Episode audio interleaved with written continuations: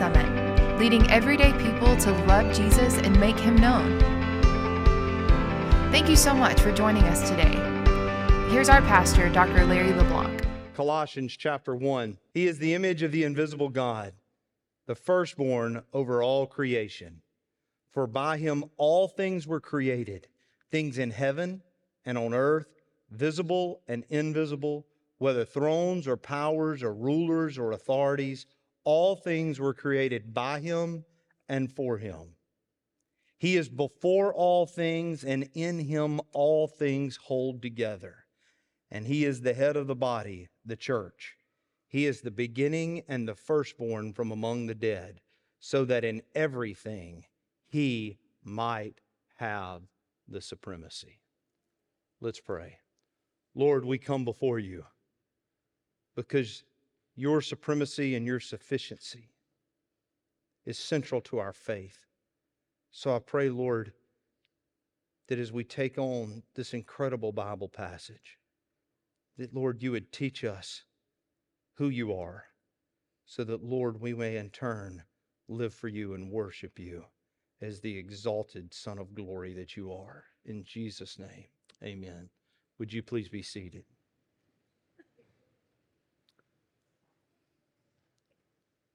Gnosticism. That's a big word. Actually, if you spell it, it starts with a G. Gnosticism. It's a theological term that really wasn't even fully developed when Colossians was written. But the early forms of Gnosticism were already there. And it was one of the threats to the church at Colossae. It's what John wrote about in 1st, 2nd, and 3rd John. It's the heresies that he was dealing with, and it is a heresy that found itself in the first century church and the second century church, and it's a heresy that elements of it have found themselves into false religions all over the world. And even today, 2,000 years later, Gnosticism is actually a danger in the church today. And so we could spend our entire time together trying to define that word, but I want you just to understand what Gnosticism is in general so that you can understand why Paul saw the need to combat it. We talked about Colossians being a preventative letter, and, and one of the things that he wanted to keep from happening was the seeds of Gnosticism to take root in the church at Colossae. And the Gnostic philosophers, this came from philosophy, and when you try to merge theology and philosophy together, you get some wicked mixes, and Gnosticism is one of the most wicked. And they believed inherently that matter was evil, all matter was evil. Well, if you take on that belief, I want you just for a moment before I speak any further, just to imagine what problems that could create. If all matter was inherently evil, then why would that affect anything that you believe? If you didn't, if, if I wasn't going to give you the cliff notes in just a moment, what would you imagine would be some things that that would affect? With even three or four seconds to think about that, most of you have already thought about some very significant things. The first of which, if all matter was evil, that means that Jesus couldn't have a body. It means that he couldn't be incarnate. It means that Jesus' physical form, that the incarnation and the celebration of Christmas would be out because they didn't believe that any matter could be anything but evil. So they denied Jesus Christ in the physical form. And you may think, well, how in the world could you do that? Well, they either you either have to believe that what people saw when Jesus is alive was just an apparition, or you have to believe that he has a, had a physical body, but therefore he was not God because God couldn't take on a physical body because matter was evil. If you're starting to deduct that this causes problems in every element of theology, you're right, but you also have to believe something that's very serious, and that is that if the Gnostics are right and all matter is evil, then God couldn't have created the world. Because if God created the world and all matter is evil, including the mountains and the seas and the animals and human beings, originally, then God couldn't have had a hand in that. So the way that they would justify this is that they would teach that Jesus was an emanation of God, or not the one and only Son of God, but one of many. They believed that it took not only Jesus, but many other revelations, secret revelations, and secret knowledge to be saved because Jesus wasn't sufficient because of the fact of their Gnostic beliefs. Now, that gives you just a thumbnail sketch, but what it helps you to understand is that what's at stake now is what the Gnostics and this worldview have brought is not only a diminished view of Christ, but an elevated view of other emanations of God. They would consider angels other emanations of God. So, angel worship began to take root in some places because of Gnostic philosophy. It was da- a danger in Colossae. And so not only are you dealing with this matter, this, the, the issues of matter being evil, but all of the tendrils that flow out from that. So when Paul launches out on this beautiful hymn that expresses the, the deity of Christ and the supremacy of Christ and the sufficiency of Christ, you're going to see three things today that flow out of this that help us to understand why Christ is all sufficient, why Christ is all supreme, and that when we understand that, it changes everything about our worldview, about our worship. It changes everything. So you see the big idea this morning that the supremacy of the all sufficient Christ is central to our faith. I want to show you three ways this morning, straight from this text, that, uh, that shows us that Christ is supreme and that Christ is sufficient. And the first is this Jesus Christ is supreme in his relationship to the Father. He is supreme in his relationship to the Father. Look with me at verse 15. He is the image of the invisible God.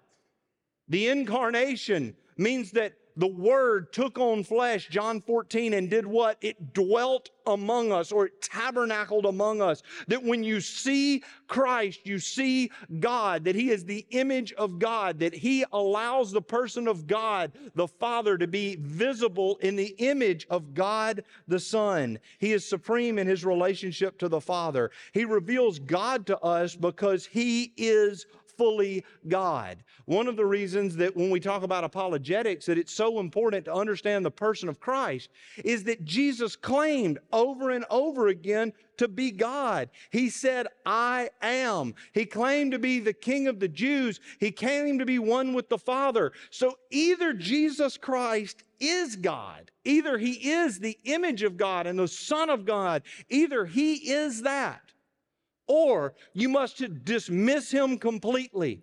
And here's where I think this is essential. Young people, I want you to listen well because when you're challenged in your faith, the Bible presents Jesus as an all or nothing Christ. He either is supreme and is sufficient. He either is the Son of God, He is the crucified Lamb of God, and the risen Son of glory. He is either that or he is nothing. You can't have him as a good teacher because he's not moral if he's a liar. You can't have him as someone who was confused because why would you follow someone who was so confused about their own identity that they thought that they were God when they weren't? That's not a good teacher, that's a lunatic. So either Christ is the Lord of all creation or we should leave. We should dismiss we should cancel the live stream. We should cancel Facebook Live. We should cancel the broadcast and you should never come back. It shouldn't matter at all anything else because if he is not the image of God, if he is not supreme in his relationship to the Father, then everything else we believe you can throw out. But for some of you, as we were reading it, there may have been one word that jumped out at you because you thought, wait a minute, wait a minute. If Paul is trying to prove that, that Jesus is eternal, and Paul is trying to prove that he is the image of God and that he is God and he was with God at creation, exactly what John said in John 1, then why would he have used this one term, firstborn? Because when I hear the term firstborn, what, what do I immediately think about? I have two children. One was firstborn and one was secondborn. So when I hear the term that Jesus is the firstborn, you need to understand what Paul was meaning when he wrote that. It does not mean that he was created. Firstborn means that he is preeminent or that he has the supreme authority, that he is the highest in rank. Understand this that every Jew would have understood this, and every first century believer would have understood this word. Because the firstborn, it, that was not an indication that he was created, it was an indication that he was the one who deserved all of the authority because he was the one that the blessing of God came on. So when we see this word, it's not talking about God, Jesus as a created being. And if you don't think this is significant, the Jehovah's Witness and many other cults, they use this exact verse to say that he was a created being. When we hear about other religions claiming that Jesus is other anything other than the eternal God, the divine logos, the word incarnate, it's because they've misunderstood what it means that when we say he is firstborn, when he said he is firstborn, it means that he has authority over it all because he is the one who inherits everything. Why? Because he is the chosen one, the only one, the only begotten of the Father, John 3 16, right? So that's what it means when we say that he is supreme in his relationship to the Father. But, but he's also supreme in relationship to something else. And, and I want you to look at verses 16 and 17 because Jesus is supreme in his relationship to creation. For by him all all things were created things in heaven and on earth, visible, invisible, thrones, powers, rulers, authorities. All things were created by him. And watch this. You've got two prepositional phrases there. They were created by him and they were created. Don't miss that. He made it and they were created for him. He is before all things, and in him all things hold together. We're going to talk about that word hold together in just a moment because that's huge. So let's talk about that. Do y'all have just a few minutes? Let's talk about what that means. For him to be supreme in his relationship to creation, he created it. That means he's not just in charge of the spiritual world. See, if you don't get your theology right, you can begin to think like the, the, the, early Gnostics that he's in charge of the spiritual world, but because matter's evil, he couldn't possibly be in charge of the physical world. And some people have misunderstood this even in theology now because they say that because creation is fallen, which it is, we're going to talk a great deal about that next week, but creation fell, Genesis chapter 3, and not only did sin enter mankind, but all of creation now bears the mark or the curse of the fall, right? So, because all of creation now bar- bears the mark of the fall, and it is a universe that is now cursed, and we know that, that somehow that Jesus Christ does not still have dominion or authority over that. But what this verse tells us is not only did he create it by him, that he created it, and he created it for his own glory, but he also sustains it. Now, let's talk about that specifically. He is the creator of not just the spiritual world, but the, but the physical world as well. But then there's a bunch of terms here, and I just want to point them out so that you pick up on them. Thrones, powers, rulers, authorities, all things it says were created by him. What, what, are, what is all of that? What is it talking about? Thrones and powers and rulers and authorities. This is one you might miss without, it wouldn't take you a lot of study, but just a little, little bit of study on those particular terms. Those are divisions or classes, if you will, of angelic beings. And so the point being, remember what I told you about the Colossian church. They were being threatened by teaching about different emanations from God. And some of those emanations they believed were angels. So there were people who were elevating angels to higher authority and worshiping angels and praying to angels. So the point that you get when you understand this is all of those powers and authorities, he's talking about every created being, including the angels. You know, when we, you read the Bible and you hear about an archangel. Now, I'm not, a, we don't have time for us to spend all of our time today talking about divisions and classes and ranks of angels. But what we can say is that we know that God creates all things in order. And because everything is order, even the angelic ranks had an order. And so when we talk about that, what we know is that what Paul is driving at the Colossian church about, and he's driving at you at today, is if God created everything, including the angels, why would you ever worship anything but the one who created everything?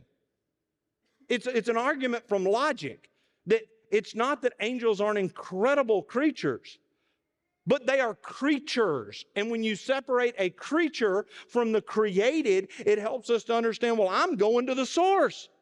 I'm going to the Creator in my worship and in my praise. And when I ask for help, when I ask for salvation, when I ask for redemption, I'm going to the one who has authority because He is the Creator. So let's talk about just for a moment. And man, this took me a long time over the past couple of weeks because I, I, thought about the magnitude of creation and I tried to think about some ways just to, to try to blow your mind with what it is that our God is when we say in the beginning, Genesis 1 1, that God created the heavens and the earth. When we say that He sustains it by His power. So, so just sit back for a moment and relax and think with me for just a few moments about the powerful authority of the Creator God. And by the way, as I'm giving you some of this information, I want you to be confronted by the fact, and students especially, that either you live in the greatest mistake that's ever happened, that we live among the greatest accident that ever took place, or that there is a divine creator who had a plan, and that when you hear this, I don't know how anyone but a fool would not believe that there is an intelligent designer, an engineer behind it all. So just follow a few facts with me. The diameter of our sun is 864,000 miles. It is 100 times the size of our earth. Yet it is so far from us that it takes sunlight, which travels 186,000 miles a second. So when the, the moment that the light from the sun leaves the sun, it takes eight 6.5 minutes to reach the earth. So when you feel sunlight coming on you, it's been traveling at the speed of light, and the sunlight you feel when you walk out of here took 8.5 minutes to get to you, and that's traveling at 186,000 miles per second. That's a pretty incredible accident.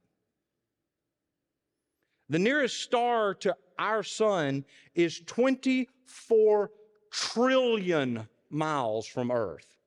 24 trillion miles from Earth. The Milky Way, which is just one galaxy, one galaxy has hundreds of billions of stars. And yet, astronomers now estimate that there are billions of galaxies. So we live in the Milky Way, Try to get your mind around this, which has billions of stars, and the one that's closest to us is 24 trillion miles, and yet there are billions of those stars, and that's in one galaxy, and that galaxy could be one of billions of galaxies. That's a pretty incredible accident. If you were to take the number of stars in the universe and you were to try to count them all, Scientists have estimated there are approximately the same number of stars in the universe that there are grains of sand on every seashore in the world. That's a pretty incredible accident. A change in the Earth's rotation around the sun or the tilt of the Earth on its axis would immediately destroy life on Earth a change in gases by just 1% of the atmosphere would destroy life on Earth. If gravity, try to, try to get your mind around this, if gravity were one trillionth of 1% stronger, our universe would collapse in on each other. If one trillionth of 1% weaker, our universe would fly apart never having the chance to come together. That's a pretty incredible accident. Not only that it was created that way, but that it is sustained that way. So, what I'm telling you when I challenge college students is when you are confronted by a Romans 1 professor Now, when I say a Romans 1 professor, that is the person that has been shown the glory of God by the creation of God and has thought in his heart there is no God. It is a willful decision because of sin to ignore the fact that it is easier to believe that a divine creator created than that nothing created everything. Right? Because I've either got to believe that something created everything or that nothing created everything. Nothing creating everything is absolutely absurd. Now, we can get into the debate about who it is that created it all, but whether or not there is design behind what I just shared with you, that shouldn't even be up for debate. Verse 17. He holds it all together. Hebrews 1 3. He upholds all things by the word of his power, which means there are some people that would like to argue that God created the world and then he just took his hands off. You've heard this. A line of philosophy that he just basically set it all into motion and then he said, I'm done. Some deists believe this that there was a God and he may or may not still be around, but that he put everything into motion and then he just let everything go on its own. The power in the universe has to be sustained. It has to be, if God were to take his hands off, all of the laws of physics, even the gravity that we just talked about, would all come apart. So it's not that God just created it and put it into motion, it is the sustaining power of God. So here's what you're confronted with from a philosophical or theological standpoint. Even from a scientific standpoint, it, really comes to a pretty simple question Did God create man, or did man create God? Much of faulty science will tell you that the idea of God was created by man. But when you look at the incredible power of Jesus being supreme in his relationship to the creation, what we know is, is that it is obvious and should be obvious that when we look at creation, that he gave us the capacity to understand that he is there, that he is the God who authored all life, and he is supreme in his relationship to creation. And then third, Jesus is supreme in his relationship to the church. Verse 18, and he is head of the body, the church. He is the beginning and the firstborn, we've talked about that, from among the dead, so that in everything he might have supremacy. Now, when we say he is the firstborn to be resurrected and to never die again, that's an important statement because Jesus is not the first person to be raised from the grave. Right? He rose Lazarus from the dead. The widow at Nain, her son was raised from the dead. We know that, that he is not the first person to raise from the dead. The difference is when we say he is the firstborn, is that he is the first to rise from the dead and to never die again. And so, because he is the firstborn to rise from the dead and never die again, what that tells us is if there is a firstborn, that he has gone on ahead, that he is preeminent in that, so that now what you and I know is that even though, yes, there is a physical death, death to come, that if you truly are a believer, then when you sang this morning, when we all get to what a day of rejoicing that will be. You should have meant that. And the reason you should have meant that this morning is you recognize that you will never die a spiritual death. He is the firstborn among the dead to rise from the dead so that we will never have to die again. He is the foundation of not only what the church believes, but of who the church is. He says he is the head of the church. That means he controls every part. One of the disturbing trends, and it's not only in Catholic theology with popes and priests, but it's found its way into evangelical circles as well when we find in the day of the superstar pastor and all the things that go with that, is that it seems that often we have forgotten a very, very basic principle of church polity. When I say polity, that's a word that probably ought to be talked about more, but is not. That's the way a church is governed. That's the, the way uh, decisions are made within a church. And so oftentimes you will hear people say, well, this person or that person, they run the church. But when we read this passage, what we understand is that the bride of Christ is Christ's possession. And so sometimes we'll hear people say something about my church. I've used those that phrase before. And most of the time when I talk about it, it's because I'm proud. Uh, I'm really proud of First Baptist Summit.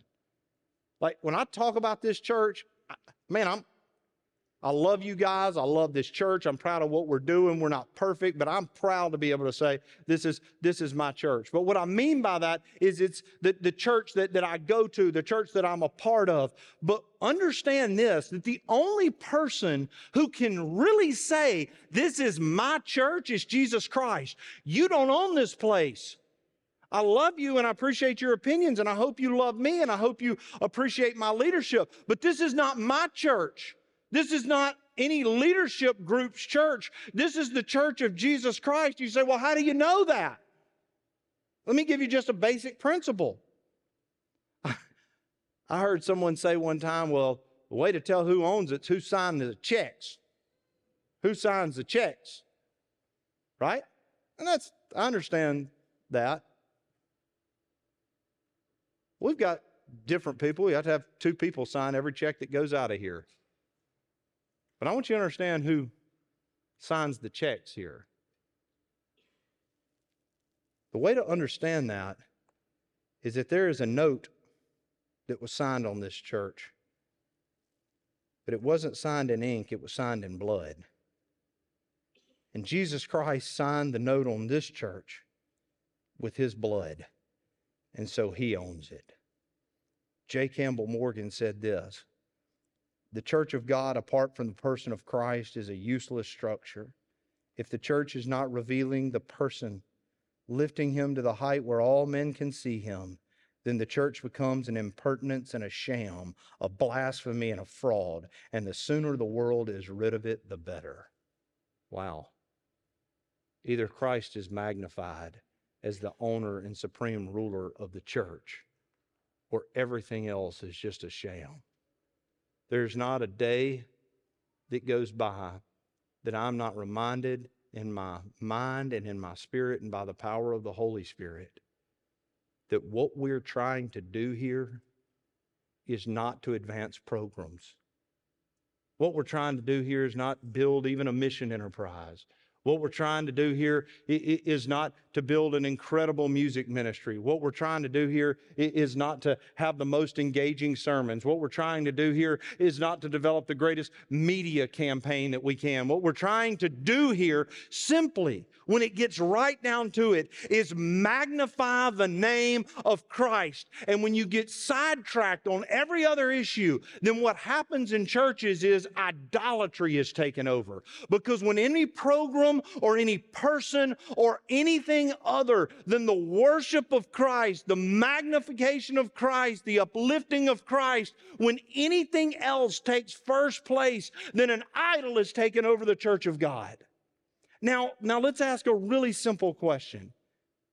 Do you agree from this text, true or false? Do you agree from this text that Jesus is supreme in his relationship to the Father? Do you agree from this text, true or false? Jesus is supreme in his relationship to creation. Do you agree in this text that Jesus is supreme in his relationship to the church? If all three of those statements are true from this text, then let's just do some real simple inference. If he's supreme in his relationship to the Father and creation and the church, and he deserves to be supreme in your life. He deserves to be supreme in your family. He deserves to be supreme in your marriage. He deserves to be supreme in your job. He deserves to be supreme in your time. He deserves to be supreme in your conversations. He deserves to be supreme in your hobbies. He deserves to be supreme in your athletics. He deserves to be supreme in your entertainment. He deserves to be supreme in your worship. He deserves to be supreme. I'm sure most people know the name, but I, I just want to be sure. It's a name you need to know. Everybody in here, when I say the name John Newton, does that ring a bell with anyone? He wrote a little song a while back, some of you might know. It's called Amazing Grace. Now, let me tell you just a little bit about John Newton. Some of you will have heard some of this before, but I, I think it's worth repeating. John Newton was a rough, dirty sailor, foul mouthed. He had an appetite for rotten living. He hated life, and life hated him. He was the captain of a slave ship. And then someone placed in his hands a copy of Thomas Kempis, The Imitation of Christ. He also had the gift of a good mother, a mom who told him about the Savior when he was just a young boy. And he was radically and powerfully saved by the gospel. After being saved, he went all over England and he shared his faith well past what most would consider his retirement age. He kept preaching. And he'd have to have an assistant to walk him to the pulpit. And he would have to lean onto the pulpit for strength. And he was nearly blind. So if he had notes, he would have to lean his face all the way down to be able to see the Bible and to be able to see his notes. His voice got so weak that all he could do was speak in whispers, and it was broken. And he got up one Sunday and he was delivering his message. And his assistant that was standing by him thought that he had gone senile. Because over and over again, all John Newton said was in a whisper. Everyone in the pews were leaned up, trying to hear the words that were coming out of his mouth. And he said these words Jesus Christ is precious. And then he said it again Jesus Christ is precious. And his assistant leaned over and tapped John Newton on the elbow and he whispered in his ear, He said, You've already said that. In fact, you, you've said it twice already.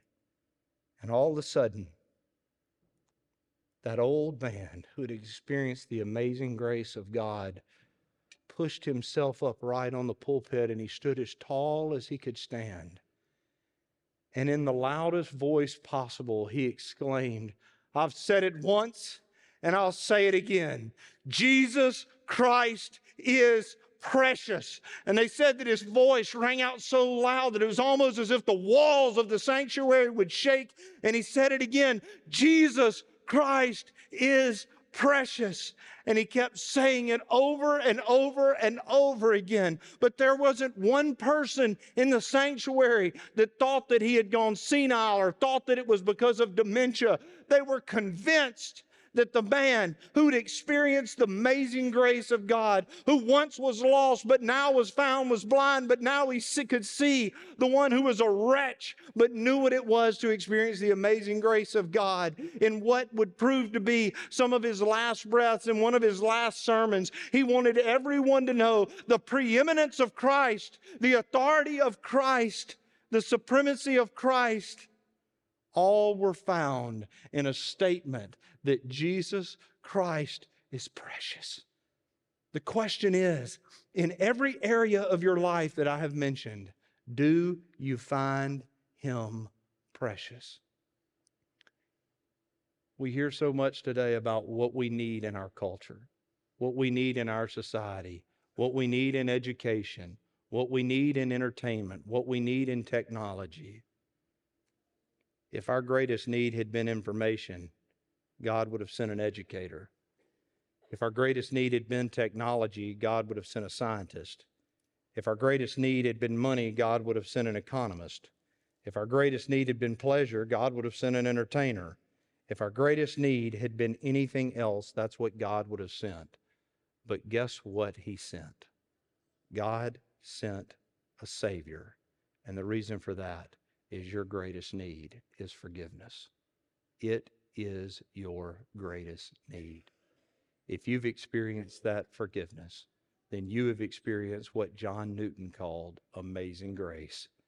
And it ought to be that when you think about who Jesus is, if you had one way to describe him, maybe like that old slave trader, you would simply look up and you would say, If I had to tell you one thing about my Jesus, I would tell you that Jesus Christ is precious. He is the all sufficient, all supreme creator, sustainer, and savior of the world. And he deserves your life and he deserves your all.